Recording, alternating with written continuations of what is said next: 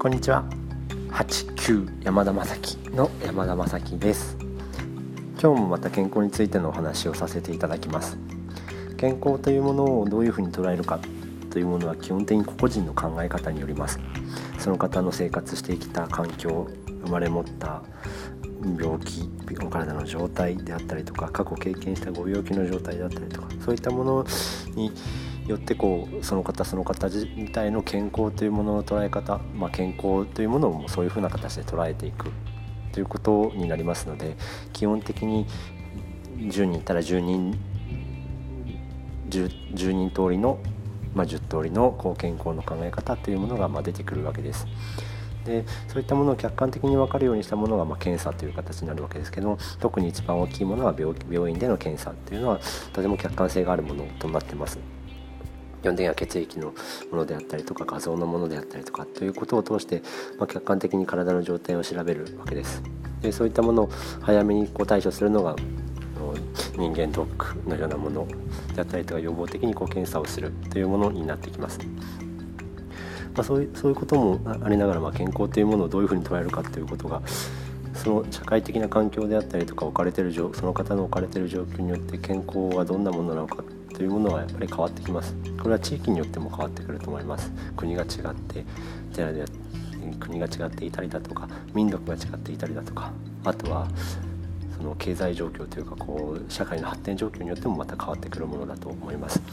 日本もそういう意味では現代学が入ってくる前までの状況と現代学が入ってきてからの状況またここ数年での状況っていうのは全く様変わり健康の捉え方の様変わりっていうのはあるかと思います。で多くのことというのはやっぱり新しい情報が出た時にそうそれが良いものと認識されるような状況いわゆるこうアピールをされていたりだとかそういった社会的こう推進をするような社会的な状況があればやはりそれが中心となっていくわけです今ではやはり病院を主体とした、まあ、環境が整備がされていますので基本的には検査と言われるものは血液検査画像検査というものになってくるのかと思います。ただその検査上のいわゆる健康というものは検査で分かるものではないと思うんです。基本的には個人の中でその健康の物差しというものがあると思うんですけどもその物差しがその病院のその状況検査状況につられているというのはこの間お話しさせていただいたと思います。ですので私自身はその健康というものをやはり個人個人でやはりちゃんと考えていただくということが大事なになってきているというふうに思うわけです。それはどんな治療をしようとしても結局健康を取り戻すのはその方個人だからです。個人の健康観というものがやはり大事になってくるでしょうから誰かにこう健康を依存する誰かにやってもらったら健康になるそんなことではないです。やっぱり健康というものをどういうふうに捉えてどこまでどんなことをしたらどんな状況になったら健康になっているのかっていうことを自分の中で終着点を見つけないと健康をずっと模索するような形になってしまいます。またはいろんな情報に踊らされてやれこういう健康のものがあるよりやれこんな食べ物があるということに、まあ、右往左往するで結局それが良かったのか良くなかったのかわからないで時代とともにそのブームとともに食べ物がどんどん変わってくるであったりとか、あのこういった健康器具がどうのこうのっていう話で随時こう新しいものを求めていってしまうということになります。ですので健康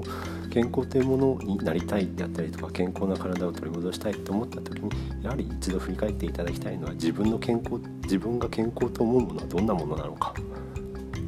そこをやはり皆さんには考えていただきたいなというふうに思います。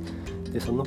自分がどんな状態だとどんな状態が健康だと言えるとなった時にそれに合わせたところを選択するそれに合わせたプランであったりとか計画であったりとかそういったサービスを提供してくれるというものを選択したら個々人のニーズに合ったいわゆる治療でああの施術であったりとか治療であったりとか対策っていうものが取れると思いますのでそういったことをやはり正しく選択するためにはやはり健康観個人個人の健康観というものをやはりちゃんと考えるということが大事になってくるかと思います。以上で終わります。